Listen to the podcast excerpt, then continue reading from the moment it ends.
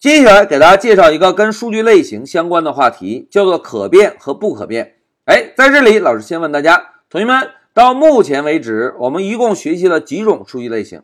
哎，非常好，一共学习了五种，对吧？分别是数字、字符串、元组以及列表和字典。哎，同学们注意看，在 Python 中啊，数字、字符串和元组属于不可变类型，而列表和字典呢，属于可变类型。那什么是可变，什么是不可变呢？哎，老师啊，给大家画一张图。同学们先看一下下面这个代码，a 等于一。之前老师讲过，学习了引用之后，我们首先应该把注意力放在赋值语句的右侧，对吧？那 a 等于一，是不是意味着先在内存中分配一个小格子，在小格子中保存一个数字一，然后再定一个变量 a 这个标签值，让 a。来引用一下数字一，对吧？这是我们之前学习引用给大家介绍的概念。那现在同学们看，数字是不可变类型。所谓不可变类型啊，就是一旦在内存中分配了这个小格子之后，我们呢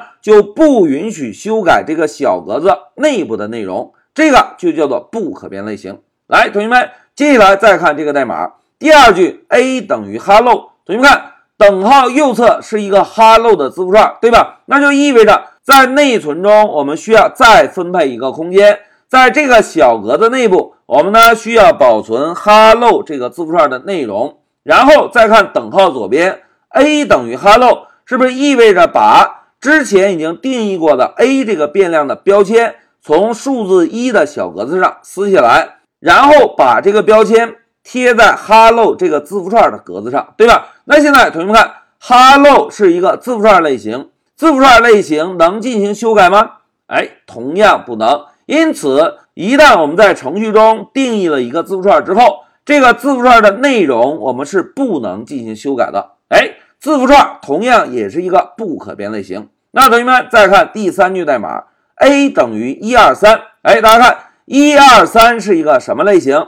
哎，这是一个列表，对吧？那现在老师啊，再在内存中给一二三这个列表分配一个空间，也就是指定一个小格子，然后在这个小格子内部保存一二三这个列表，然后再看等号左侧，同样是变量 a，我们是不是就可以把之前贴在 hello 格子上的标签纸撕下来？然后让这个变量 a 指向一二三这个列表，对吧？那现在同学们看，列表是一个可变类型。所谓可变类型啊，就是当我们在内存中为这个列表分配空间之后，我们呢仍然可以使用方法来修改这个列表中的内容，而不会改变列表的内存地址。这种类型就叫做可变类型。同学们，现在老师问大家。我们怎么样能够修改一个列表的内容？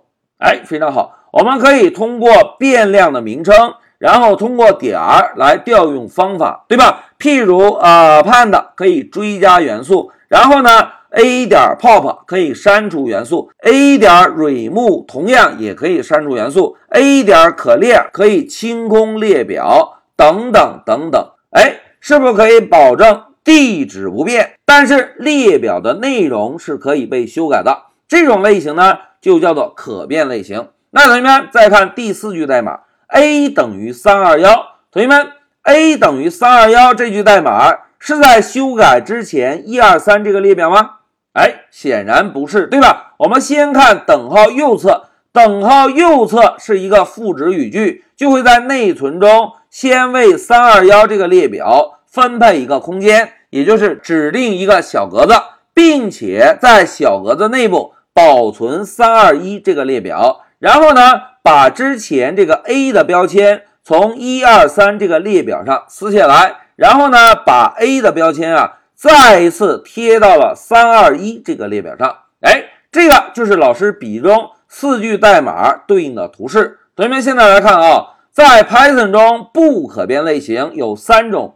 分别是数字、字符串和元组。一句话讲，这三种类型一旦定义，也就是在内存中分配了一个小格子，并且在小格子中指定了内容之后，就不允许再修改了。而可变类型有两种类型，一个是列表，一个是字典。所谓可变类型，就是一旦在内存中分配了小格子之后，我们可以通过变量名调用方法的方式来修改列表或者字典内部的内容。通过方法调用，我们可以做到让列表和字典的内容发生变化，但是内存地址不会发生变化。这个就是不可变类型和可变类型。同时，同学们要注意啊，当我们使用赋值语句给一个列表变量复制新值的时候，是在改变什么？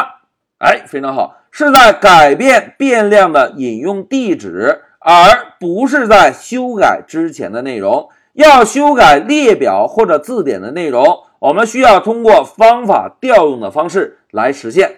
好，讲到这里就给大家介绍了一下什么是可变类型，什么是不可变类型。现在老师就暂停一下视频。